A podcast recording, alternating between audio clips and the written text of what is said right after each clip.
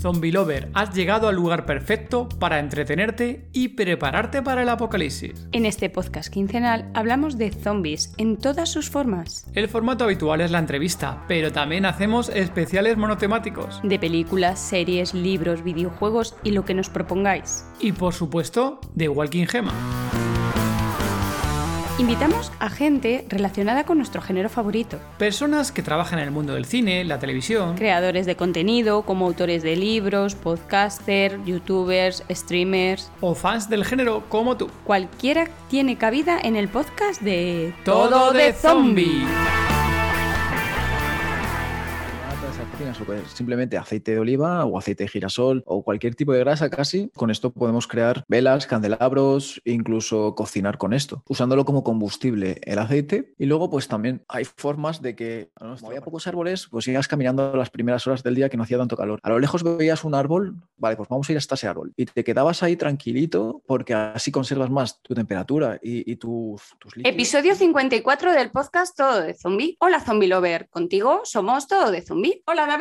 Hola Gema, ¿qué tal? Hoy nos acompaña Adrián, conocido como Soy Lobo Nómada, con más de trescientos mil suscriptores en YouTube. Hablaremos con él de supervivencia, de cómo tener preparada tu casa para refugiarte una larga temporada en ella, qué tener listo si tienes que salir corriendo de casa, qué cosas serían útiles el día del apocalipsis para trueque y de la experiencia de Adrián en sus viajes, que con sus conocimientos ha creado de las únicas formaciones en el mundo sobre supervivencia. Zombie Lover, disfrútalo. Hola Adrián, bienvenido. Muy buenas, ¿qué tal? Muy buenas Adrián, bienvenido al podcast de Todo de Zombi. Oye, muchísimas gracias por estar por aquí porque tenemos un montón de preguntas que hacerte y esperamos que podamos aprender mucho contigo hoy, Adrián. Gracias a vosotros por invitarme, yo estoy encantado. Oye, vamos a ir empezando una pregunta ahí súper importante. ¿Es importante estar preparado para cualquier eventualidad, Adrián? Para mí sí, hay gente más pasota, al igual que hay gente que, que vive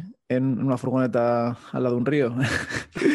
Depende de tu mentalidad. Hombre, después de los últimos años, Adrián, la verdad es que estamos mirando aquí, ¿no? De los últimos años que llevamos con tema de desabastecimiento de comidas, el tema de pandemias, que si ves por ahí que si hay huracanes, que si hay ahora terremotos, que si hay volcanes que entran en erupción, la guerra que tenemos ahora, el supuesto apagón que va a venir, la inflación, la verdad es que todo pinta mal, ¿no? La verdad es que vayamos unos años un poco con bastante convulsos, ¿no? Habría que estar preparado para este tipo de cosas. Sí, sí, es que es una pasada. Han venido una detrás de otra. Bueno, y te has olvidado la guerra de Rusia y Ucrania. Hostia, sí, la guerra también, sí. Es que es una locura lo que estamos viviendo. Sí, llevamos dos años que... Dos, tres, cuatro, sí, bueno, hay unos cuantos. Y luego también aquí en España, porque no hay tantos temas de catástrofe habitualmente, pero vamos, que vamos, me acuerdo, por ejemplo, hace unos cuantos años que fue en Lorca cuando el terremoto, que se fue a, a la mierda todo, bueno, un montón de casas en Lorca, hace poquito ahí en, en Canarias, el volcán que entró en erupción, que la seguridad cien por ciento no, yo creo que no existe en este mundo. Y el Filomena. Y la Filomena. Filomena. Hostia, aquí la subimos nosotros, la Filomena, calla, calla. Madre mía, y yo embarazada. Adrián, ¿tú te consideras preparacionista? La verdad es que no.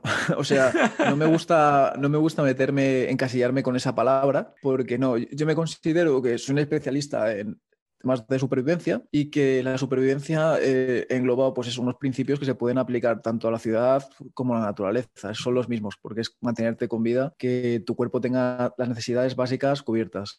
¿Y qué necesidades así consideras que son importantes para, para cubrir necesidades del, del ser humano? Todos los manuales de supervivencia, esto es algo que, que es así, que no nadie, nadie lo... Lo, lo, lo niega, no sé, es que las necesidades básicas son fuego, agua, refugio y alimento. Que esto es lo que necesitamos para sobrevivir en la naturaleza, claro. Eh, no vas a hacer un fuego en tu apartamento, pero sí, sí, que, sí que se extrapola, pues tiene sentido. Lo que quiere decir es que si no nos alimentamos durante cierto tiempo morimos, si no bebemos agua durante menos, mucho menos tiempo incluso morimos, si no encontramos refugio que nos proteja sobre todo del frío o en la naturaleza, pues puede ser de los animales, puede ser de los rayos, puede ser del calor incluso, morimos. Y si no tenemos un fuego para calentarnos también, para, o sea, que también sirve para protegernos del frío, al igual que el refugio, al igual sirve para cocinar los alimentos y no enfermar, al igual sirve para potabilizar el agua y eso, y, y lo mismo, y no enfermar, pues todo esto es necesario para vivir. Y extrapolado al día de hoy, porque no siempre estaremos en la, en la naturaleza, ¿no? Como puede, como estamos hablando, pues igual necesitamos mantener nuestro, nuestro hogar seguro, nuestro refugio, tenemos que evitar que, que puedan entrar a hacernos daño, tenemos que tener los alimentos en la despensa de emergencias para, por si no po- nos podemos proveer de forma normal, como pasó, como estamos hablando, con el temporal de nieve que hubo en Madrid y que, y que no había, se podía comprar, vamos. Y así, pues con todos los recursos, igual que en la naturaleza estas necesidades hay que cubrirlas,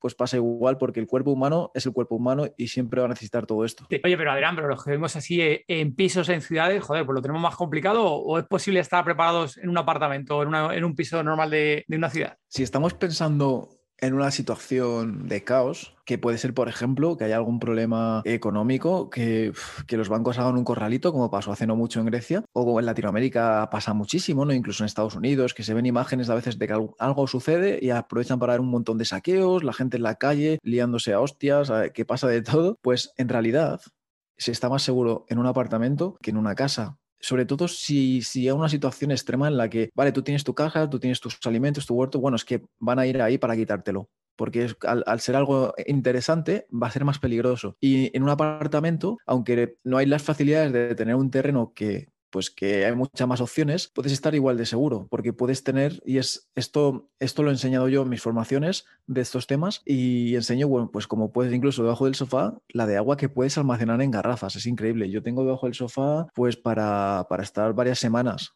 de garrafas de ocho litros que no toco, las tengo ahí por si acaso, y tengo mi reserva de agua, no hace falta que tenga un aljibe en mi terreno o una balsa de agua, por poner un ejemplo. ¿Cómo almacenaríamos en un piso la comida? Esto también lo, lo enseño, y lo que digo es que hay personas que quizás tienen un espacio limitado en la cocina y no pueden tener una gran despensa, pero sí que se pueden adaptar muchos otros lugares, como os decía, por ejemplo, para el tema del agua, el sofá, yo tengo un chelón, creo que se llama, ¿no? Que esto es que puedes subir la parte, pues tienes un hueco dentro, o a veces en las sí, cámaras, sí, ¿no? Tienen sí. un somier, pues ahí, por ejemplo, yo guardo el agua. Y al igual con las despensas, pues yo tengo una habitación que son todos armarios de ropa y me sobra la mitad. Pues uno de los, de los armarios, y muy pequeñito, muy, muy pequeñito, que es una esquina que hace, ese lo tengo de despensa. Y en vez de tenerlo todo en la cocina, lo guardo ahí. Entonces, en realidad también, aunque el espacio sea reducido, es cuestión de ingeniárselas y siempre hay espacio para... Porque en ese pequeñito, pequeñito armario, pues tengo, no sé, tampoco es que tenga la casa llena de rollos de papel higiénico, pero tengo un pequeño armario con un poquito de arroz, joder, es que dos paquetes de arroz ya te dan la hostia. Tengo también pasta, tengo, tengo una serie de cosas que, aunque que parezcan poquitas cosas, pues igual me dan para, si no puedo hacer la compra en, en un par de semanas o incluso un mes, pues estar tranquilamente y no pasar penurias. Nosotros ahí me acuerdo cuando el tema de que decías tú antes, por ejemplo, que hablábamos al principio de la pandemia, que vimos que esto ya iba para largo, ¿no? Que hemos estado encerrados en casa, que tampoco sabíamos cómo estaba el virus, la cosa, que no queríamos ir muchas veces al supermercado, hostia, aprovisionamos ahí el carrito que no veas tú, lo dices tú. Sí que fue ahí algo que, que a lo mejor estuvimos arriesgando demasiado, ¿no? Porque luego ya el resto de los días ya había desabastecimiento, por lo menos nosotros tuvimos suerte, hicimos la compra, nos anticipamos un poco a, al resto de la gente y compramos ahí un montón de cosas, lo dices tú, compramos pasta, compramos arroz para no tener que ir muchas veces, las... compramos atún, lata de atún grande, me acuerdo, compramos sí, el conserva, la lata de conserva. Eh, lentejas y eso en, en paquetes. Botes, paquetes, en, y en más, paquetes, correcto. Y ahí, bueno, lo dices tú. Y el tema del agua, el agua entiendo el agua de Irán, sintiendo que está en garrafa, mientras que no le dé la luz, eso aguanta, vamos, no sé cuánto puede aguantar un agua en garrafa, durante cuánto tiempo puede aguantar si no le da la luz. Si los tienes en un lugar en lo que no le da la luz y no le da una fuente de calor, sí, o no le da el sol, es, más que nada el problema del sol es el calor, uh-huh, pues no hay ningún problema, eso no se deteriora. Claro, eso aguanta yo un montón del agua. Pues eso, el tema de comidas y demás. Y luego, bueno, también, fíjate tú, ahí un poco tontería. Compramos ahí también un montón de sal por algún momento. Fíjate tú ahí, tontería de estas que ves de las películas, ¿no? Al final, ¿no? De un poco de, de comprar un montón de sal por si al final de los, si había problemas con la luz o el tema de, de comida que está congelada, lo que sea, para meterle en sal la comida o lo que fuera. Fíjate tú ahí, tan pensamiento que tuvimos nosotros en su momento. No sé si, si ese tipo de cosas es muy viable o no viable. Al final, de utilizar la sal para conservar luego la comida, como que sé que antiguamente se hacía ese tipo de cosas. Pues sí, yo creo que ellos fuiste al extremo totalmente, ¿no? De que haya que volver hace de trescientos años o doscientos.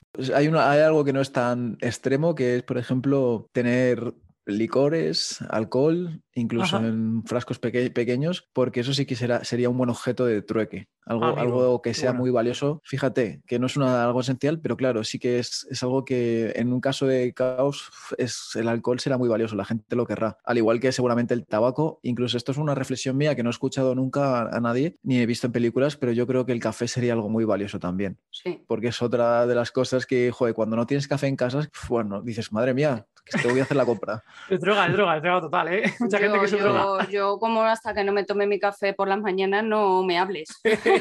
Y pasaría yo creo que con el tabaco también. Oye, y el tema también de, de tener oro y plata y ese tipo de cosas, al día de mañana, la gente que se liara aquí una de la, la mundial, tener también tema de, de oro o plata, ¿tú crees que eso sería, en un hipotético caso, que se fuera un poquito a la sociedad a la mierda? ¿Crees que también pues eso sería estáis, interesante o no?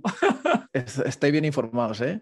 Pues de esto también hablo en mi formación que os comento, que hay un solo módulo, porque, a ver, si se liase y hubiera caos, como estamos hablando, como ha pasado muchas veces y seguirá pasando, que en muchos lugares del mundo que hay situaciones en las que hasta que se controla y se pone orden, pues a lo mejor a veces pasan dos días, otra vez dos semanas, esto pasa. Sobre todo en Latinoamérica es muy frecuente y en África pues imagino que también. Pues en ese momento no será, no será útil.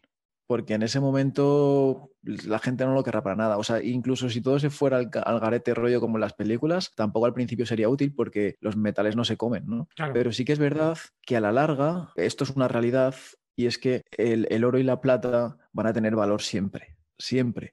Porque siempre lo han tenido, porque eh, el oro y la plata es que tienen valor desde que el, el hombre es hombre, desde que ah. tenemos constancia de la historia, desde los egipcios, desde siempre. Y el dinero no. Los euros, ¿desde cuándo existe el euro? O sea, no, ni, no tengo ni idea, lo busco en Google y a lo mejor, no sé, no, no sé, pero muy poco. De hecho, los expertos en economía lo que dicen, es que esto que es una realidad también, es que las monedas fiduciarias, que son el euro, el dólar y todo esto, que no está basado en nada, tarde o temprano terminarán valiendo cero. No se sabe cuándo, pero tarde o temprano. Y el, el oro y la plata, no. Entonces, si tú con tu dinero, que tarde o temprano valdrá cero, compras algo que va a tener valor para siempre, porque lo ha tenido desde que el hombre es hombre, pues yo creo que es una buena inversión, ¿no? Algo que va a valer cero, algo que encima va a incrementar su valor porque es escaso y cada vez hay menos, pues eso es una realidad que es, que es algo bueno, pero en plan para largo plazo, no para pensar en que... en que tendrá valor pronto. Oye, volviendo un poco al tema de la, de la casa, o sea, llegamos a gente que, que llegara a una situación, oye, pues esperemos que no, que no llegue a pasar nunca, ¿no? Pero bueno, como dices tú, que como posibilidad es posible, ¿no? Y hay que estar un poco ahí, un poco preparado, ¿no? O prevenidos a,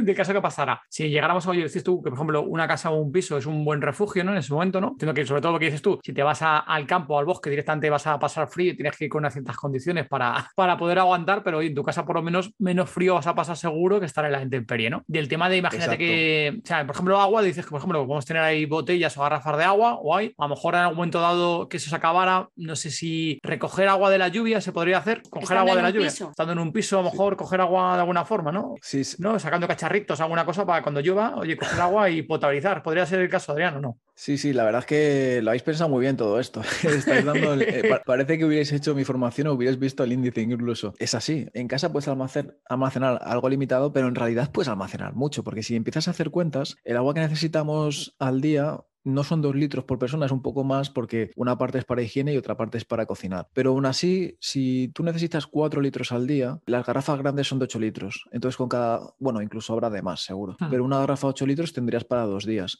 Entonces, si tienes diez garrafas de ocho litros que no ocupan tanto porque encajan muy bien y se pueden almacenar en huecos en los que no son prácticos, pues, joder, pues eso, con diez garrafas ya tendrías para casi un mes. Y para que una situación sea tan extrema que en un mes no puedas salir de casa y no puedas obtener agua de por ahí, claro, pues ya es complicado. Y luego lo que comentáis del agua es así. Del agua, si se puede incluso hasta desde un apartamento obtener agua de la lluvia, mediante, yo creo que sobre todo desde un mecanismo que, que enseño en la formación eh, online, que digo, que bueno, quien quiera saberlo, pues que la haga.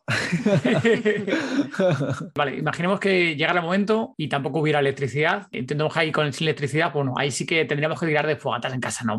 Adrián, ahí habría que hacer fuego velas para cocinar o velas o lo que sea, o un hornillo. Yo me acuerdo, fíjate, con lo del apagón, me acuerdo, Adrián, que había gente, no sé si lo viste tú en algunos telediarios y demás, que iba la gente como loca cuando el famoso apagón, que iba a llegar el apagón mundial aquí en Europa, toda Europa iba a apagón, y estaba todo el mundo comprando hornillos de cocina de estos chiquititos para si, si había un apagón para la gente cocinar los alimentos. No sé, ¿eso tú si lo ves viable o no lo ves viable? Pues es verdad. Hace no mucho fue esto. Me acuerdo que yo quería comprar un hornillo porque iba a dar una formación, iba a dormir en la naturaleza ese fin de semana y digo, ¿sí? Que no hay hornillos, digo, pues serán locos. Sí, y sí, pues sí, está bien tener, claro que está bien tener hornillos de gas en casa. Hay otras formas, como por ejemplo, algo que enseño yo muchísimas veces, lo enseña mucho, es que con una lata de sardinas o que simplemente simplemente aceite de oliva o aceite de girasol o cualquier tipo de grasa casi, que esto lo podemos reciclar cuando lo usemos. Con esto podemos crear velas, candelabros, incluso cocinar con esto, usándolo como combustible el aceite. Y luego pues también hay formas de que a nuestro apartamento incluso lo hagamos que se caliente mediante algunas acciones de aislamiento, incluso aprovechar el sol. Esto también lo muestro. Es que estáis diciendo todo lo que enseño. Yo creo que hacer un fuego en, en tu apartamento eso no sería realmente viable, porque sí, es muy no peligroso. Liamos, al final pues, seguro. Salir ardiendo. Bueno, yo quemé la casa Pero de mis padres, es... Adrián, o sea, ya te lo digo. Yo quemé la casa de mis padres, bueno, la quemé la, la casa, cocina. La cocina entera la quemé, vamos, bueno, gran parte de los muebles, así que imagínate, yo montando aquí unos gritos en mi casa. Tú y tu hermana. ¡Ostras! Sí, ¿en serio? Sí, sí, sí. Joder. La liamos con el aceite que no veas tú. Dejamos ahí en la sartén el aceite ahí hirviendo, nos olvidamos de la sartén y se prendió eso que no veas. Pero bueno, luego son de esta buena de perogrullo. Sí, pero lo, pe lo peor es lo que hiciste tú. Claro, ahí está, la pe perogrullo que, que hice le, yo. le echaste agua a la dije, sartén fuego, y saltó esto para apagarlo, vamos a echarle agua, que se echa fuego. La, cogí la manguera de la, de la, del grifo, le eché ahí la sartén y no veas tú la que lié, la cocina, claro. Le quemé todo el muro de la cocina, la campana de mi madre que la lié parda. Hostias, madre mía. Pues eso, que tienes peligro con el fuego. Sí, sí, por eso y... mejor hacerlo en casa. En realidad, lo que os quería decir era que lo bueno que tenemos es que estamos en España, que no estábamos en Noruega ni en Alemania, incluso que está aquí más cerca, y aquí nadie se va a morir de frío. Entonces hay una serie de consejos y recomendaciones que puede ser, por ejemplo, algo tan básico como tener mantas e incluso si sois varias personas o un núcleo familiar, pues es, si hace mucho frío y, y no hay ninguna forma de calentarse, es tan fácil como juntaros todos en el salón, poneros una manta encima y el calor corporal del ser humano es una fuente de calor muy buena. Por conducción, el estar cerca de otro ser humano. Eso al final es algo muy simple que no hace falta hacer un fuego. Es verdad, ya que estamos entrando en este tema, ¿es verdad o es un mito que dormir desnudos en un saco da calor?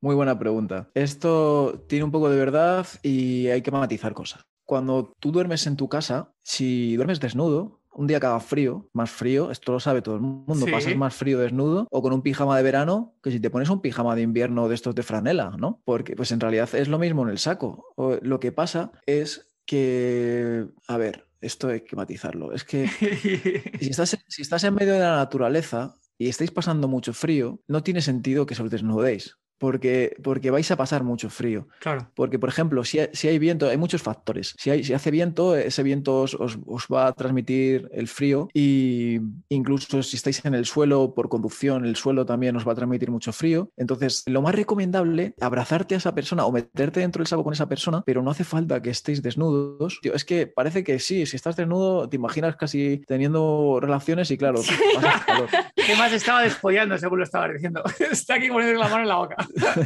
pero, pero en mitad del bosque no es así. En mitad del bosque que hace mucho frío, al igual te desnuda. Dices, sí, hombre, me voy a desnudar aunque me des tu calor. No, no. Por el frío que hace. Entonces, claro, entonces la cuestión es que hay ciertas prendas de ropa que no dejan pasar tu calor y hacen que, que no se lo puedas pasar a esa persona. Incluso es perjudicial si estás en el saco de dormir tú solo, porque no calientas el espacio que hay entre tu cuerpo y el saco de dormir. Por ello, lo más recomendable sería que te abrazases a esa persona dentro del saco, pero que tengáis la ropa que sí que transmita el calor, que es un poco de sentido común, que es la ropa más transpirable, más de algodón. No os metáis dentro del saco con un Gore-Tex. Ya, esa claro, es la sí. cuestión. Si, como es mi querido marido, le quemó la cocina a su madre y tenemos, tú, tú imagínate que me quema la casa entera. Hostia, y nos tenemos que salir al bosque fuera de casa o donde sea. Uy.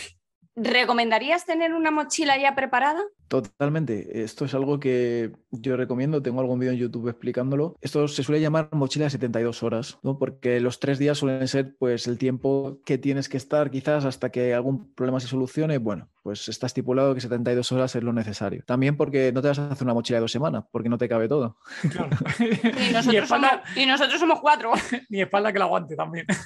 Entonces, los preparacionistas esto, pues, a ver... Como siempre hay varios niveles. Habrá personas que lo tendrán preparado pensando en eso, en que va a haber un apocalipsis zombie y luego pues puedes tenerlo para algo tan simple y tan... Es que tenéis un punto de vista muy interesante y muy realista, la verdad, por las cosas que estáis preguntando. Porque... Sí que puede pasar, y, y una, una vez me contactó una suscriptora y me lo dijo, que le pasó de hecho. Puede pasar que se te queme tu, tu casa, sí. Tengas que salir corriendo y que tengas que salir en pijama y, y te estás sin nada. Y sin embargo, si tienes una mochila que no tiene por qué ser para un apocalipsis zombie, que puede ser simplemente para algo tan fácil como esto, tienes una mochila ahí, te coges la mochila porque la tienes cerca de la puerta y por lo menos salvas lo que tienes en esa mochila. que pueden ser fotos de familia, que pueden ser documentos importantes, que puede ser algo de ropa, que puede ser algo, algo valioso que, o algo de dinero para no quedarte con, con lo puesto. Y sí, es totalmente recomendable hacer algo así, tener esto preparado. Sí, totalmente, no, al final tiene razón, que cualquier imprevisto puede haber, bueno, justo lo que comentábamos hace, al principio del episodio, ¿no? De la erupción del Teide, del Teide, perdón, el Teide, no, por Dios, no, el Teide que se esté quieto. No, el Teide que se esté quieto, de La Palma. De La Palma, la erupción del volcán de La Palma, de, oye, de, y catástrofes que hemos visto un montón de, de, sobre todo aquí en España, no hay tantas, ¿eh? Pero bueno, que, que suele haber, ¿no? Lo que decían, por ejemplo, de Lorca, aquí justo que en España, que pasaron unos añitos, mm. todo ese tipo de cosas, oye, imprevisto puede pasar en cualquier sitio, ¿no? Aquí en Madrid ha habido alguna que veces explosión desde bombona de gas y cosas de esas, y joder, que al final la gente, lo dices tú, se ve los telediarios y demás, y está la gente ahí con el pijama y con nada más, ni el pijama ni la zapatilla de casa y el perro de, si acaso que la han cogido y poco de más. Casualidad. ¿Eh? Y de casualidad. Perro de casualidad. Es que es así, porque, a ver, los españoles, por el clima que tenemos, por la mentalidad, por la cultura, somos muy pasotas. Sí. Pero esto no es así en la mayoría de parte del mundo. En, en Alemania, eh, como digo, en países del norte, en, en, en Noruega, tal, tienen planes para esto, tienen información, el gobierno comparte consejos, pero ¿sabéis lo que hizo España? Compartió de cómo hacerte una mochila o algo así, pero se, se, no, lo puso como una información, pero lo que hicieron ¿sí? fue un copia y pega de una información de un libro que es como de humor, que no es realista, eh, que seguro que lo conocéis, que se llama ¿Cómo sobrevivir a un apocalipsis zombie? O algo así. Sí, que, sí, sí, correcto. Unos youtubers, pensándose que la información, algún capullo, pensándose que la información esa era la buena, lo copió y lo pegó y era un poco como de risa, en plan de que tienes que llevar en la mochila Eh, goma de pelo, entonces, co co cosas así, y no se dieron ni cuenta. Y bueno, pues lo, a lo que voy, que eso, que en España no nos preocupamos por todo esto, pero por ejemplo en, bueno, en América del Norte, en Canadá y todo eso es otro tipo de mentalidad, incluso pues en Latinoamérica igual, en, en México siempre hay terremotos y la gente sabe qué hacer en caso, en Chile, es lo más normal del mundo, y aunque no pase alguna eventualidad tan grande aquí, o sea, más improbable, que mucha gente que esté escuchando puede que esté pensando, y yo también pienso que es verdad, que no es lo mismo estar aquí que en otro lugar, pero a nivel personal, como decir, pues pueden pasar cosas como esa, que se te queme, que no es tan raro. De hecho, me estoy acordando que el otro día eh, uno de los actores de La Casa de Papel ¿sí? eh, mostró un vídeo cómo se le quemó, se le estaba quemando su casa y el chaval llorando y se le, se le había quemado todo. No sé, y es que es algo que puede pasar, al igual que muchas otras cosas. Sí, sí, como posibilidad hay, es posible que, que pase cualquier imprevisto, es más que probable que, que a cualquiera nos pueda pasar en algún momento de nuestra vida, lo bien esto que puede pasar. Sí, sí. O, o no nosotros mismos en nuestra casa, ¿no? Que pues era la del vecino, se quema la del vecino y al final tienes que haber una altura tuya porque la el vecino está ardiendo y al final va a apoderar de la tuya también, ¿no? Que, que no simplemente es que tú tengas mucho cuidado en algo, ¿no? Como esto es como ir conduciendo por carretera, que tú puedes ir con mil ojos, pero si te viene el loco, la loca, de con frente, el coche sí. de frente, que se le ha ido el coche, que se ha dormido o que va borracho, borracha, eh, pues oye, por muy mucho cuidado que tengas tú, te vas a dar la hostia, vas a tener un accidente de coche, ¿no? Esto lo mismo. Es eso, que si una cosa tan simple como tener una mochila preparada con esas cosas, pues puede que todo eso lo salves en ese caso. Y esa mochila habría que ir renovándola en función de la temporada del año. Por ejemplo, aquí en Madrid, ya sabes que aquí en Madrid, pues, bueno, en invierno hace fresquete y en verano hace calor. ¿Tendrías que ir renovando esa mochila en función de la temporada por la ropa o no? Claro, no es lo mismo la mochila que vas a necesitar para el invierno que para el verano, está claro. En el verano necesitarás más agua, que vas a, a la joda de mi casa es una fuente, pero, pero sí que no es lo mismo. Y entonces, uno de dos, o la cambias según una para los seis meses más calurosos, otra para los seis meses más fríos, o tienes las dos, pero sí que eso hay que tenerlo en cuenta. No, lo suyo no es que hagas la mochila en invierno, la dejes ahí y en verano la tengas ahí, porque esa habría que modificar algunas cosas. Yo siempre, para todo lo que hago relacionado con supervivencia, me voy a, a, la, a la base, a la base que os he comentado Ajá. antes de fuego, agua, refugio, alimento. Y pienso, vale, le tengo que meter algo de alimento, pero algo que pese poco, algo que sea práctico, por ejemplo, una lata de sardinas que también me valdría para hacer un fuego con el aceite. Vale, algo de refugio, pues voy a meter un plástico que con esto me podría hacer un toldo, que me refugiase de la lluvia, que me refugiase del sol, del calor. Vale, algo de... de agua, bueno, pues voy a meter sobre todo pastillas potabilizadoras para potabilizar el agua que me encuentre y, y no llevar tanto agua. Y con estas cosas, aparte de lo que habéis comentado de algo de dinero, pues que es que al final vivimos en, no vivimos en la selva, claro. Algo, las fotografías, que es algo también valioso por si perdemos todo lo que hay en la casa. Pues sí, esa, esa serie de cosas están muy bien. Bueno, Gema, ya sabes que tenemos que ir parando la mochilita, ¿eh? Sí, sí, sí. Y de peso de una mochila, Adrián, ¿cuánto puede llevar así más o menos recomendar de un peso de una mochila? ¿Cuánto puede ser para llevarla encima a una mochila sin movernos locos, eh? Pues a ver, esto es muy buena pregunta también, porque claro, a alguien que no tenga ni idea y que no suele hacer excursiones largas, pues pensará, bueno, pues me voy a hacer aquí un pedazo de mochila, pero claro, tampoco es práctico si no la puedes llevar porque te vas a dejar la espalda. Y la cuestión es que creo que la teoría lo que dice es que, que lleves como máximo, creo, me parece que es un diez por ciento de tu peso o algo así. Yo no hago mucho caso a estas recomendaciones porque un diez por ciento de tu peso es muy poco. Yo peso unos setenta kilos, pues serían siete kilos. O sea, siete kilos, me faltan no muchísimas cosas. Porque en, en invierno yo suelo llevar mochilas de que a lo mejor llegan a los veinte kilos. Eh, porque, porque, claro, llevas un saco de dormir que ya pesa cuatro, la mochila ya pesa tres. Joder, es que, es que no te da. Entonces, sí que es verdad que es difícil llegar a las recomendaciones. A lo mejor las recomendaciones lo que te hablan es por salud y tal, que en una situación así no vas a pensar en tu espalda, pero tampoco hay que pasarse. Entonces, yo diría que no se pase la mochila de los quince kilos. Oye, eh, Adrián, tú esto que sabes un montón, ¿desde cuándo llevas tú metido todo el tema de, de supervivencia y demás? ¿Cómo te empezó a ti a picar el gusanillo de aprender un poco de todo el tema de supervivencia, el bosque y demás? Pues esto es una pregunta muy, muy buena, porque justamente hemos estado hablando antes que somos de la misma ciudad. Bueno, pues es Móstoles, que es a las afueras de Madrid, que no es como sí. si vivieras en Madrid centro, que tienes un parque muy bonito, como estábamos hablando antes, eh, un parque muy bonito y grande al lado, y que luego encima es que si te vas con la bici por el camino del lado es que estás en un sitio que parece que estás en, en donde caminaba el Quijote. O sea, sí. no es un lugar para vivir que digamos que sea una gran ciudad caótica, no, es otro rollo. Y hay muchos parques, y hay muchos jardines, nada que ver con Barcelona, que no tiene espacios verdes dentro de la ciudad. Uf, vaya cambio, sí, la verdad es un poco shock.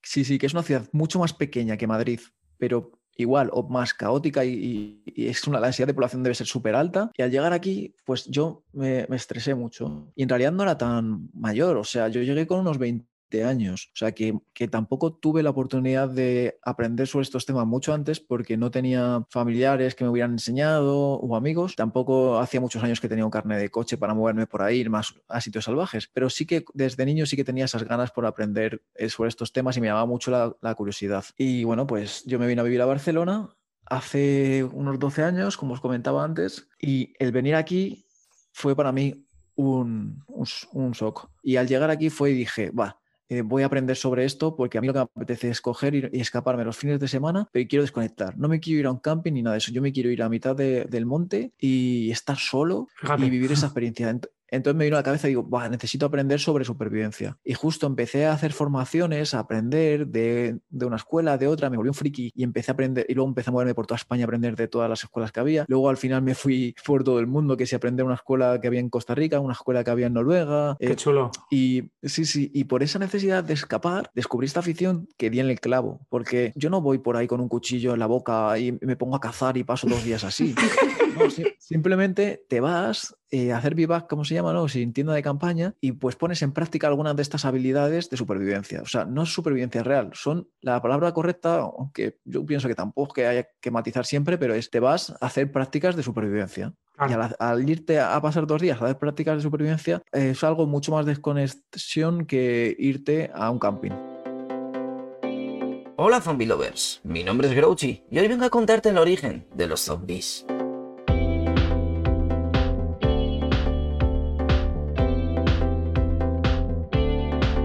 Pese a que los zombies llevan más de medio siglo siendo un fenómeno de la industria del entretenimiento, su origen esconde una realidad más bien dramática.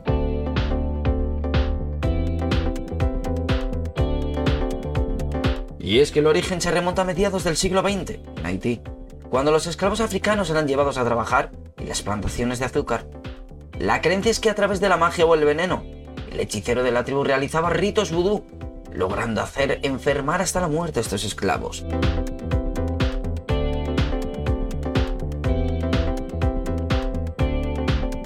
Tras ser enterrados por la familia, los traía de regreso a la vida arrebatándoles su voluntad propia, para convertirlos en muertos vivientes sometidos, que regresaban para servir a la persona que los había traído de regreso a la vida.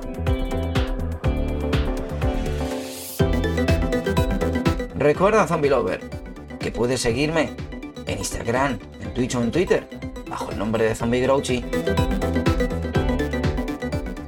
Has comentado que esto te ha hecho viajar mucho. ¿En qué sitios has estado? Bueno, he estado en varios lugares que muchas veces los he repetido porque es que a mí me gusta mucho el volver, porque es una sensación muy guay de familiaridad y de que sabes lo que te queda sí. por ver, ya tienes contacto, ya tienes amigos, no sé, a mí me encanta volver a los lugares en los que he estado. Por eso tampoco es que sea una de esas personas que dicen, no, he estado en ciento cincuenta países o ciento cincuenta y siete, a, a, a mí me la pela cuántos países he estado, no los cuento, no, me, no me considero un trotamundos, pero eso, sí que hay países que los tenía en mi lista de quiero ir a este sitio antes de morir y la he cumplido. Y son, por ejemplo, eso, Noruega, que he estado, y de hecho quiero volver, quería, iba a volver cuando, cuando pasó todo esto del, del virus, pero al final no, no pude. He estado en Finlandia, que es, pues es un país muy cercano también y quería conocer. He estado en Escocia, que es el país yo creo que más me sorprendió en cuanto menos expectativas tenía y me flipó. También ahí estaba eso, durmiendo por ahí por la naturaleza solo y, y muy guay. Y, o sea, que no he ido a Escocia para conocer la, la ciudad y el turismo normal y tal, que, que me he ido a lo más lejos sí. que he podido y más salvaje. Al igual que en Costa Rica, que he estado dos veces y, y no me he ido a los típicos sitios que va todo el mundo, sino que he intentado, estuve una semana entera metido en un lugar bastante aislado con gente de allí uh-huh. que se, se dedicaban a enseñar supervivencia también. Luego he estado también en, en Canadá, también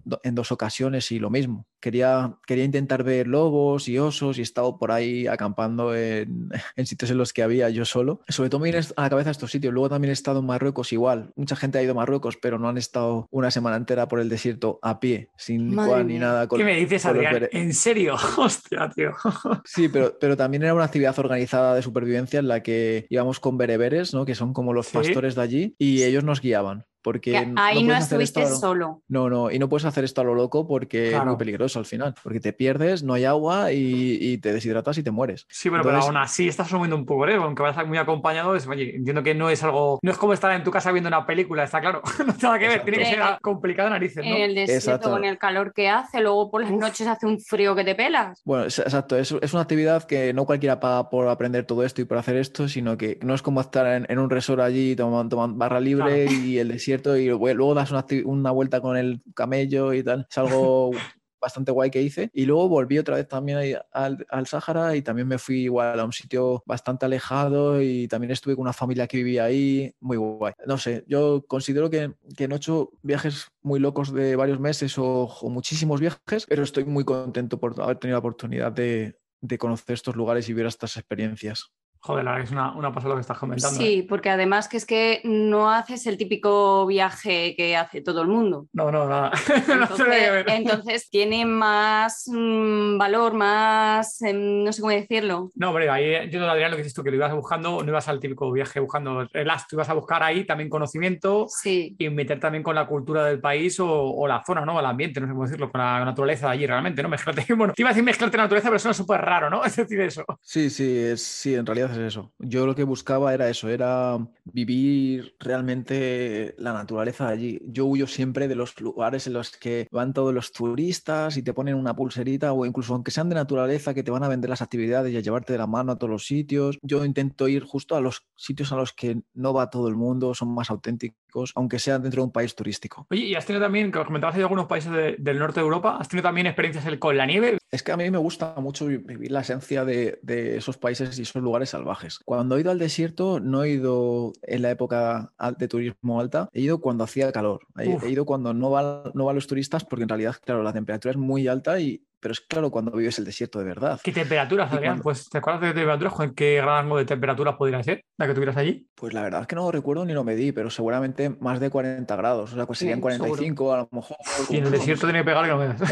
Eso. Claro, entonces ahí aprendes lo que hay que hacer. Ahí lo que hay que hacer es caminar las horas principales del día y las, y las últimas, y luego las horas centrales. Eh, esto no es tan llamativo como en el último superviviente. Esto no es en plan, me pongo a saltar aquí, no. Es, es, la supervivencia es algo mucho menos llamativo y más inteligente y práctico y es claro. Las horas centrales del día lo que hacían los bereberes era, como había pocos árboles, pues ibas caminando las primeras horas del día que no hacía tanto calor, a lo lejos veías un árbol grande y decías, vale, pues vamos a ir hasta ese árbol, llegabas hasta ahí a las doce y a las doce te ponías en la sombra, te preparabas la comida, te ponías una alfombra y te tumbabas en la sombra y te quedabas ahí tranquilito porque así conservas más tu temperatura y, y tus, tus líquidos y te quedabas ahí y luego ya cuando el sol empezaba a bajar ya seguías caminando Y eso se aprende cuando la temperatura Hostia. es tan alta, no cuando hace una temperatura de lujo para estar ahí todo el día. Y la pregunta que me habéis hecho, perdón, igual pues eso, fui a Noruega, de hecho a la, a la zona más septentrional de Europa y más al norte de, de Noruega, que es Cabo Norte. Esa hay una península ahí y estaba eso todo congelado. Es un paisaje muy ártico porque Noruega, claro, tiene zonas más boscosas y todo eso. Yo fui a hacer una formación sobre travesías árticas y esa zona pues es, es un ecosistema ártico porque es desértico, es todo nieve, casi hielo y, y sí que estuve ahí pues eso, viviendo lo que es el frío y, y lo que es el ártico, porque eso ya pertenece al ártico. Y hubo algún día, por ejemplo, que hubo un poco de ventisca, ¿no? Y yo lo grabé, eso está en YouTube y, y hay vídeos en los que se ve ahí la, el, los paisajes estos de infinitos de, de nieve, es que no ves nada, vamos. Y haciendo estos viajes de las supervivencia y demás, ¿cómo se te ocurrió abrir el canal? Muy buena pregunta. Joder, me está gustando mucho la entrevista que me estáis haciendo, ¿eh? Pues a ver, yo empecé a aprender sobre todo esto, como os dije, cuando llegué a Barcelona y a su vez, por aquel entonces, también me empecé a enganchar un poco a YouTube, porque YouTube no lleva tantos años. Yo creo que empecé en YouTube pocos años después de su creación y me acuerdo que empecé a ver los youtubers, los primeros youtubers españoles, rollo Javi Pelirrojo y gente así, y Videópatas también era, fueron bastante nuevos y los veía y decía, ¡buah, cómo mola esto lo que está haciendo esta gente! Y yo tenía tenía ese gusanillo y decía, oh, yo quiero hacerlo, porque yo tenía esa pasión por la supervivencia, como digo, desde pequeño, desde adolescente, pero es que a la vez, desde también desde pequeño adolescente, tenía esa pasión por la comunicación, por la grabación, y hacía tonterías con mi hermano, me acuerdo. Esa es una anécdota que, que nunca he contado, ¿vale? Pero me acuerdo que con un móvil de esos, de los primeros que tenían cámaras, Hostia. nos poníamos a hacer, el, a hacer el tonto en el salón, que estábamos aburridos porque nuestros padres estaban trabajando, lo poníamos grabando, lo dejamos juguetado en un vaso y nos poníamos a, como a pegarnos hostias uno enfrente del otro. Tortas, típico. Que no, no No nos dábamos de verdad, pero a la que uno le pegaba al otro, el otro, que no se veía en la cámara, daba una palmada y parecía que nos estábamos dando unos tortazos increíbles. Y luego lo hacíamos con bates de béisbol, imagínate. ¡Qué cabrones! Ya combate, ya madre mía. O me, me acuerdo que de pequeño, esto se me acaba de venir a la cabeza, ¿sí? eh, hacía una tontería que era, me ponía a grabar un vaso de Coca-Cola con la cámara quieta, o sea, con el móvil que tenía la cámara quieto, y bebía un poquito, o sea, pausaba, quitaba el vaso, bebía un poquito, lo volvía a poner, me volvía a grabar, y hacía esa tontería y luego daba la sensación de que el vídeo, como que la Coca-Cola se bebía sola. Y esas mierdas se las enseñaban a mis amigos y tal. O sea, que ya desde pequeño tenía esa, también esa... Eso es algo innato. Entonces em, empecé un canal de YouTube en el que empecé a grabar, a mostrar cosas sin ningún sentido. O sea, eh, empezaba a hablar en cámara y digo, yo también lo voy a hacer. Y decía, bueno chicos, hoy os voy a enseñar, eh, porque de verdad quería compartirlo. Digo, sabía una receta muy buena, hacer un estofado de carne y la grababa y la mostraba. Y tenía ah, un no. vídeo en YouTube. Un día eh, hice un viaje también con mi pareja y nos fuimos a... Con mis parejas, estoy soltero chicas, si estáis escuchando este podcast. Bueno, hice, hice un viaje con mi pareja ah, también y lo grabé en plan con musiquita, rollo blog, pues contando cosas, pero un canal totalmente random. Eh, como te digo, un vídeo de cocina, un vídeo no sé qué, y ya tenías ese, ese gusanillo por la comunicación y por YouTube, que me gustaba. Y a la vez estaba aprendiendo sobre supervivencia. Entonces, en ese canal random alguna vez también mostré, desde hace ya muchísimo, digo, voy a mostrar un, una cosa que me compré, un material de supervivencia, que era un silbato, y dije... de emergencias y dije, bueno, he comprado esto, lo voy a probar, eh, me parece una buena compra, si, sin ningún tipo de interés en, en beneficiarme ni nada. ¿Sí? Entonces, como hice esto, dije, ostras, vi que empezó a gustar. De hecho, lo primero que hice fue crear una página de Facebook donde compartía reflexiones, compartía aprendizajes, hacía incluso tutoriales de cómo hacer esto, cómo hacer lo otro, sobre supervivencia. Ese es súper jovencito, Adrián, ¿no? No tendría mucha edad ahí, sí, ¿no? Sí, ¿Qué sí, sí. Pues eso, veinte añitos, veinte Fíjate. Y pocos. Y entonces creé un canal de YouTube porque, eh, porque algún vídeo que compartí en algún foro, porque por eso entonces había foros o grupos de Facebook que empezaron a ver, sí. lo compartía, eh, pues eso, mis experiencias, mis, sobre todo este tema de supervivencia, y gustaba muchísimo, porque se veía que de verdad lo compartía porque quería compartirlo con la comunidad, con los demás. Entonces dije, ostras, ¿y si creo un canal?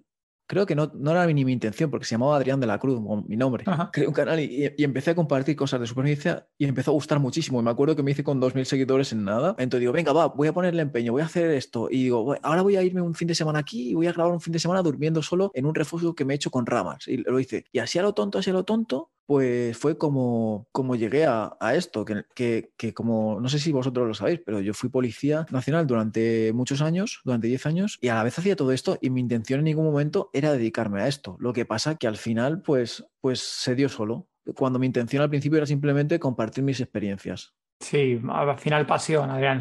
En tu vídeo, sobre todo, o sea, nosotros hemos, que para la entrevista más hemos visto vídeos antiguos y demás, desde el primero vídeos hasta los de ahora se te nota que, oye, que todo lo dices que es algo que te apasiona, o sea, no es el típico vídeo de alguien que hace el vídeo por ganar visitas y ya está, sino no, que es algo que te mola un montón y joder, y que lo, y que lo relatas, aunque a lo mejor a alguien le puede parecer una pijada, una tontería, que cualquier cosita que tú molas y lo, y lo compartes es algo porque te ha gustado y hoy te parece interesante comentarlo, y eso está muy bien. Exacto, es, es así, porque de hecho conozco muy bien la plataforma de YouTube, sé los vídeos que que triunfan. Yo podría haber hecho últimamente vídeos muy llamativos que llegaran a muchísima gente, pero no me apetecía. Y ahora, por ejemplo, estoy mostrando, que seguramente lo hayáis visto, cómo estoy arreglando una finca vieja que he comprado en la naturaleza, eh, sí. una casita. Y esto es algo que realmente es que me apetecía muchísimo hacerlo, porque yo empecé a ver vídeos de gente que, que hacía esto, que tenía sus, sus fincas, que vivía en la naturaleza. Me apetecía un montón. Y lo que yo no esperaba era que fuera a tener tanta repercusión, simplemente era lo que a mí me apetecía, en vez de haber hecho lo que sabía que iba a funcionar, que eran vídeos de americanos a los que les hubiera copiado el vídeo de haciendo prácticas de supervivencia y hubiera funcionado. Y haciendo esto que me apetecía, al final me está yendo bien, o sea que es, eso es súper gratificante. Nada, al final has montado ahí una comunidad bastante maja de, de gente, Adrián, que, oye, que, que le mola y sobre todo cómo lo cuenta. Te iba a preguntar ahí entonces, Adrián, ¿y cuándo salió el, el, loba, el lobo nómada? ¿Cuándo salió ese nombrecito, esa mar, ese nombre de marca que luego cambiaste? Pues es que cuando empecé todo esto, como os decía, en el punto en el que dije voy a hacer un canal de esto, en el que, en el que empecé a ver que tenía mucha repercusión y, y que empecé a pensar incluso, vale, ¿qué voy a hacer? ¿Qué, qué le gusta a gente y tal? Y ahí dije, ostras, ¿por qué no hago algo guapo, rollo mi propio programa de televisión a lo, a lo casero en YouTube? A mí lo que me gustaría, lo que me apasionaría hacer es viajar por ahí. O sea, en realidad siempre, siempre he hecho el contenido de vídeo que a mí me hubiera gustado consumir. Esa ha sido mi, mi norma y es algo, es una, una muy buena idea para, pues para estar contento con lo que haces. Uh-huh. Y dije, yo quiero, yo, a mí me encantaría ver esto y yo quiero hacerlo a alguien que, pues, que va viajando por ahí, por países salvajes y va viviendo experiencias y va aprendiendo de la naturaleza. Y ahí fue cuando me puse a pensar en todo esto. Y empecé a pensar en nombres y, y a mí me, de siempre me han llamado muchísimo la atención los lobos, porque son unos animales increíbles, tienen muchísimos valores, son muy nobles, entre ellos se, se protegen, se cuidan. Luego encima son unos supervivientes natos porque nunca hemos conseguido exterminar cuando el ser humano desde la prehistoria ha sido su rival e ha intentado exterminarlos para que no les quitase la caza hasta el día de hoy que sigue. Y lo junté esto con la palabra nómada, que también me parecía muy relacionado con la supervivencia, los nómadas que siempre se, se adaptan al entorno y, y viven en, en, la, en contacto con lugares salvajes. Y lo junté, dije, y me gustó mucho cómo sonaba y fue así como nació todo esto. Y ahí Joder. empecé a viajar y a mostrarlo y hasta ahora que creo que me voy a tener que cambiar el nombre. A mí el nombre me mola, ¿eh? A mí el nombre, sí. la verdad que, que me mola el nombrecito, pero bueno, seguro que a lo mejor si cambias el nombre puedes cambiar otro nombre bastante, bastante chulo. No sé, a ver, es que ya, estoy, ya no estoy en ese mood de tanto viajar y como, pues como veis en mi canal... Ya. Estoy muy a gusto en mi casa, creando un hogar, creando una base y todo esto. Ahora luego te preguntaremos ahí por la, por la finca esa tan chula que has cogido.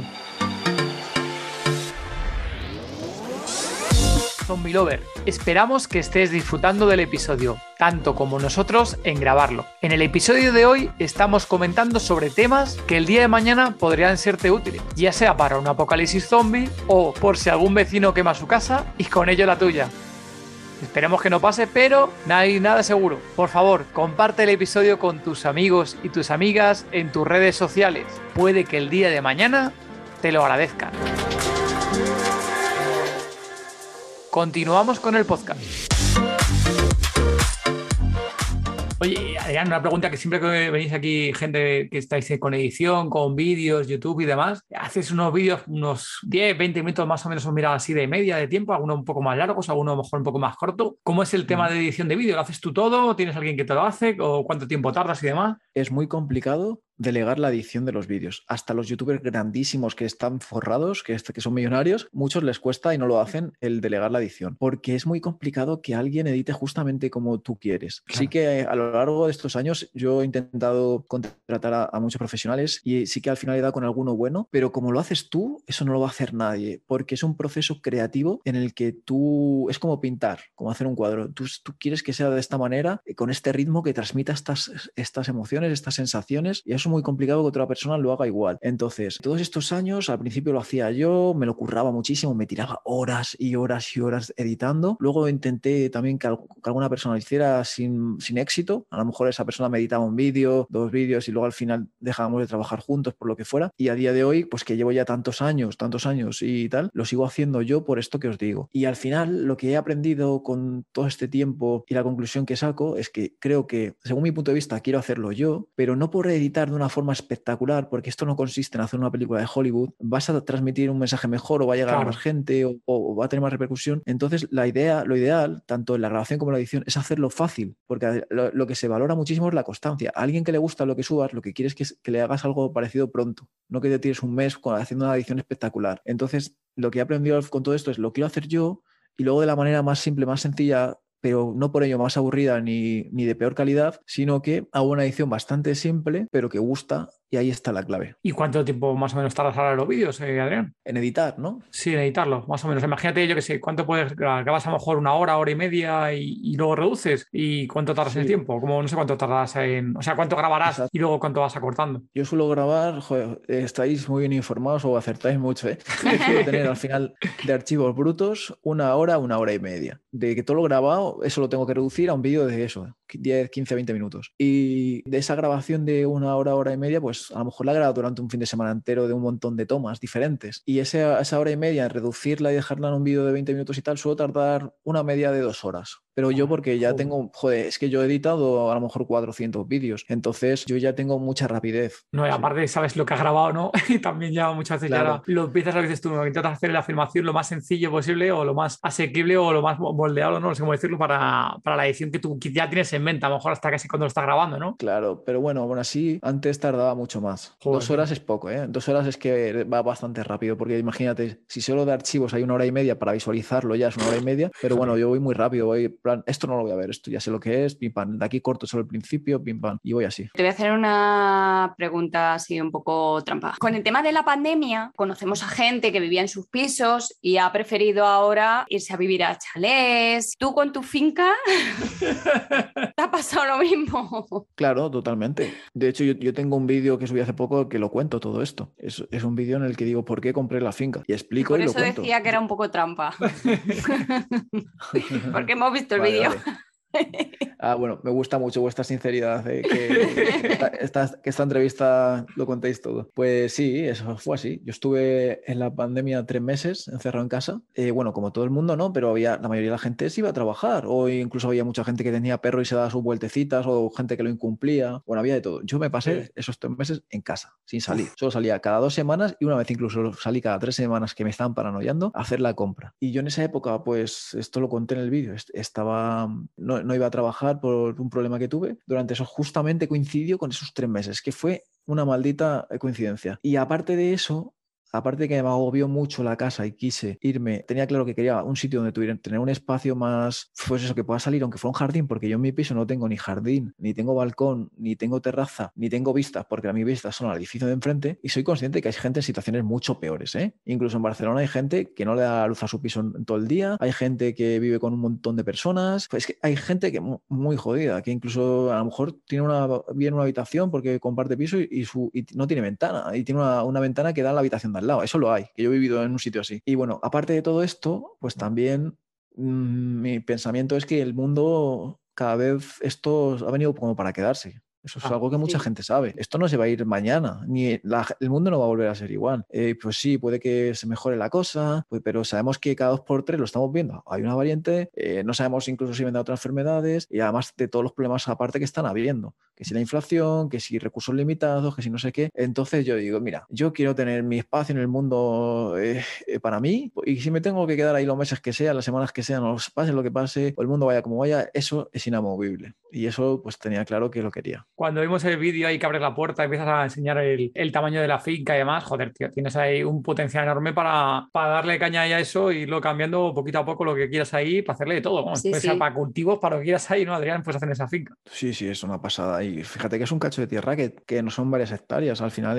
son mil doscientos metros, pero es que yo lo veo y digo, es que esto para mí es, es, es un lujazo. Y uh-huh. incluso la casa que, que le, le faltan muchas cosas básicas, que por ejemplo no tiene agua corriente o no tiene luz y tal, pero yo me siento como que soy un súper afortunado de haber conseguido eso. No, no se escucha nada de nada, solo los pájaros, o sea, yo si, siento que eso es el paraíso. Oye, Adrián, os has comentado que, que has viajado por ahí por el mundo, te has ido formando por el mundo en tus viajes, has estado, bueno, leyendo, sabemos que también que has leído un montón también de, de libros, está muy, muy curtido la materia de supervivencia. Nos has hablado también al principio que tienes ahí un curso de, de supervivencia experiencia, oye, pues algún que otro zombie lover puede ser que esté escuchando y diga, joder, pues a mí las cosas que está contando aquí Adrián me están interesando, que ¿dónde podría saber más? ¿No? Cuéntanos aquí un poquito de, de ese curso de, de supervivencia que tienes, cuéntanos un poquito más. Mis negocios principales yo creo que le van a interesar a, a todos los oyentes. Así que a mí me beneficia porque pueden comprar algo que, que, claro, que a mí me beneficia y a ellos también, pues porque Ajá. yo tengo solo cosas de calidad, eso está claro. Sí. Entonces, eh, esto no lo hemos comentado, pero tengo una tienda de productos sí. online que están relacionados con la supervivencia y con la acampada. Y, y son productos físicos que yo vendo, eh, que envío en, en España. Y luego tengo los cursos que son tanto presenciales como algunos son online. Presenciales son de un fin de semana. Normalmente los hago así, que pasamos la noche en la naturaleza, les enseño pues, cómo manejar un cuchillo, cómo encender un fuego de emergencia, cómo refugiarse con una bolsa de basura, cosas así. Y esos los suelo avisar, pues, yo qué sé, o, o por Instagram, sobre, sobre todo por Instagram, la verdad, y ya los lleno. Entonces no suelo tener una página web ahí, rollo reserva y tal, porque sí. también soy un poco desastre, la verdad.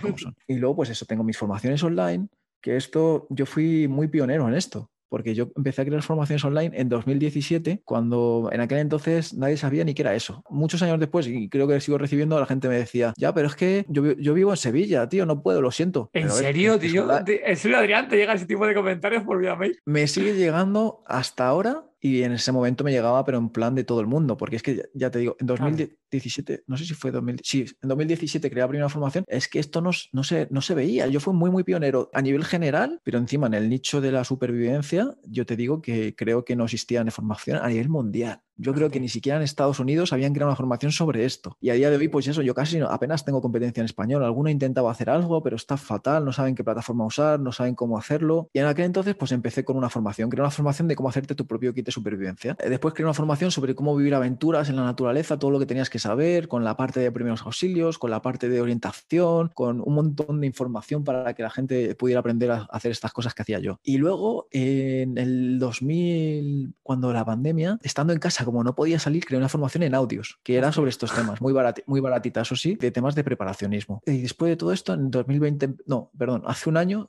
eh, hace un año y la acabo de acabar ahora, he estado un año entero grabándola, creé la, la formación que hemos comentado varias veces, que es sobre preparacionismo y supervivencia urbana, que se llama Oasis, que también es online. Y eso son unas cuantas formaciones que tengo y que yo os daré un enlace para que eh, quien quiera, quien le interese y quiera hacerlas, también os, os estarán apoyando a vosotros para que os llevéis una afiliación, un porcentaje, y básicamente es eso. Ah, está genial ahí, Adrián. Os dejaremos ahí el enlace las, en las notas del episodio y nosotros aquí también recomendamos tu tienda online porque tienes productos muy, muy chulos, ¿eh? O sea, ahí tienes un montón de cosas ahí y encima agotados, Adrián, porque vamos, más de una vez yo he entrado ya a tu tienda y tienes ahí cosas que te van agotando los productos también, ¿eh? Es que han venido meses, pues no sé, las navidades han sido hace no mucho y todavía algunos no los he repuesto. Sí, no me puedo quejar para nada. O sea, eh, empecé eh, con la tienda online con un cuchillo, con un producto que yo diseñé, de hecho, hace ya bastante tiempo, hace como unos tres años, si no me equivoco. Y hace como un año y medio íbamos a cerrar esta empresa porque empecé con un socio. Cuando ya se habían vendido todos los cuchillos, luego dije, ¿y por qué no empiezo con otros productos? Porque yo tengo mucha experiencia y yo sé qué productos son buenos, cuáles no. Y a mí me pasaba, y yo, joder, compro en Amazon y me viene un producto que, que no me sirve, aunque en las fotos parece, aunque en la descripción. Y joder, en este año y medio la verdad es que estoy súper contento cómo ha ido este negocio, cómo la gente se ha creado una comunidad increíble, sobre todo en Instagram. Bueno, y te empiezas a ver las reseñas de los comentarios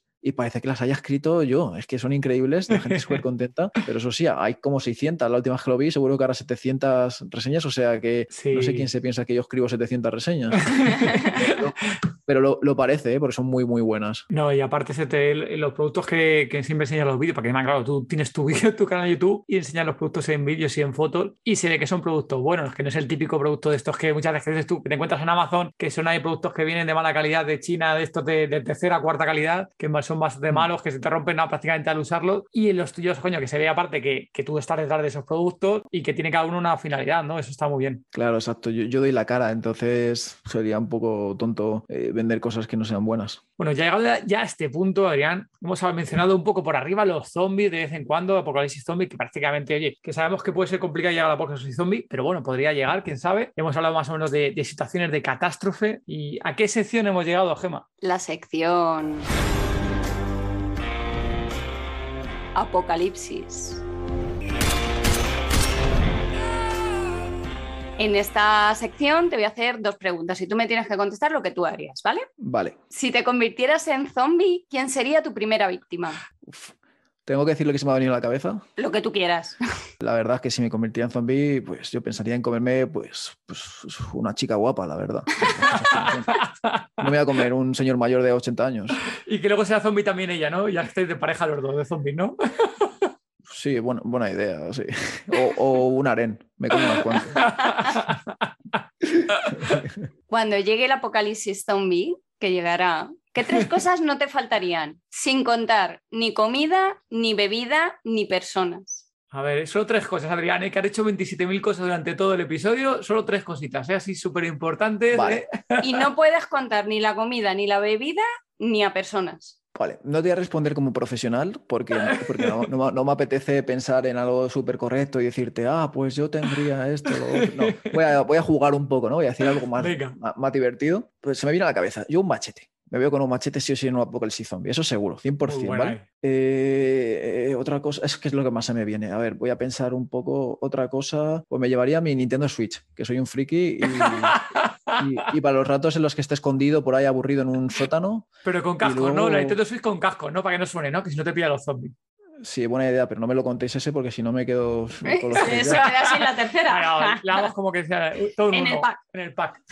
Es que sobre todo, yo en un apocalipsis zombie me veo bastante solo, ¿eh? No, no me imagino yéndome con un grupito a lo Walking Dead, así que, así que sobre todo me aburriría mucho, entonces eso, tendría que llevar una Nintendo Switch y luego, a ver, otra cosa así. Eh, y un arco, por ejemplo, me, me veo con un arco, sí, me parece guay. Eh, o, a ver, sí, sería a lo mejor más útil una ballesta, ¿no? Como en la, en la serie, pero me veo con un arco, pero no porque vaya a cazar nada porque me voy a comer los mocos, pero yo que sé, queda chulo, queda chulo. Un arco con flechas. Con flechas infinitas. Claro, claro.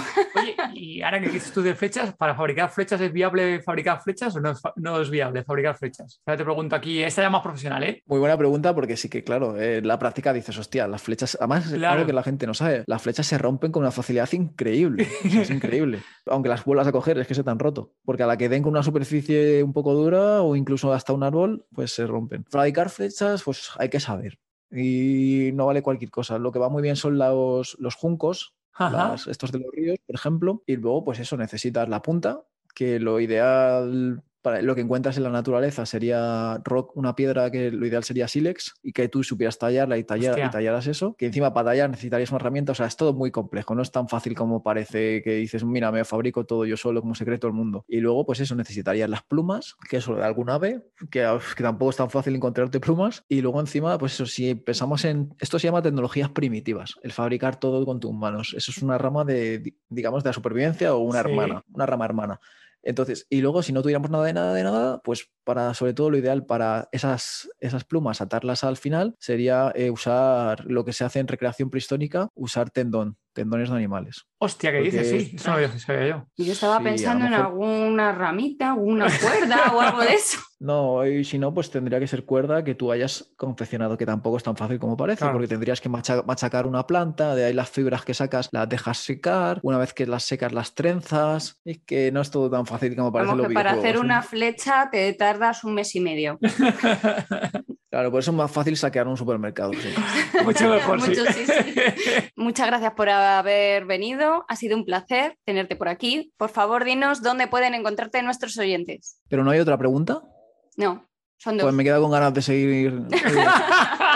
No hay más. Tengo que decir que, que lo siento mucho por los oyentes porque hemos tocado muy, muy poco el tema de zombies. Encima, he sido súper monologuista en, en las respuestas porque pues, es algo que me apasiona y tengo muchos conocimientos y, y he respuesto súper largo. Así que lo siento por eso, porque no hemos hablado mucho de zombies, ¿eh? Nah, no te preocupes. La, la idea central era aquí más tema de, de supervivencia en este episodio. Digamos, era sobre todo oye, que la, aquí los diferentes zombie lovers pudieran culturizarse y aprender un poquito más aquí de supervivencia. Oye, y quien quiera algo más, que te conozca ya en tus redes y demás. Ahí lo que decía Gema, un poco lo que te preguntaba, ¿no, Gema? En un vale. apocalipsis hay que sobrevivir y esto tienes necesario. Cuéntanos ahí, Adrián, ¿dónde pueden encontrarte aquí Zombie Lover? Pues sobre todo, como hemos mencionado, en YouTube eh, se me encuentra como Soy Lobo Nómada y luego en... Bueno, tengo un podcast también que está en Spotify, pero sobre todo le meto más en YouTube, que se llama El Club del Lobo, pero no va sobre supervivencia, aviso, es sobre emprendimiento. Ajá. Y luego, pues sobre todo, pues soy muy activo en Instagram. Yo creo que en Instagram se me conoce más que incluso que por YouTube, porque muchas veces en Instagram hago historias tan rápidas, en el día a día o, o tal, que a lo mejor aunque grabase un vídeo, lo, lo subo el mes siguiente en YouTube. Bueno, no tanto, pero sí, una semana. Bueno, y en Instagram como Soy Lobo Nómada. Vale, genial, Adrián. Pues nada, dejaremos ahí los enlaces y las notas del episodio, también tanto al curso y demás, con el enlace nuestro y también a, a las tiendas. Y oye, de vez en cuando publicamos alguno de tus productos en las redes sociales nuestras, por si hay algún zombie lover que le, que le mole. Genial. Bueno, oye, pues muchísimas gracias, Adrián, por haberte pasado por aquí. Muchas gracias. A vosotros. Venga. Adiós. Disponéis de las notas del episodio en todo de zombi punto com y si queréis hablar con nosotros o el resto de zombie lovers, uniros al grupo de Telegram. Podéis encontrarnos como Todo de Zombi. Muchas gracias por habernos escuchado. Y gracias por vuestro apoyo en Patreon, vuestros comentarios en iVoox y por vuestras cinco estrellas en Apple Podcasts.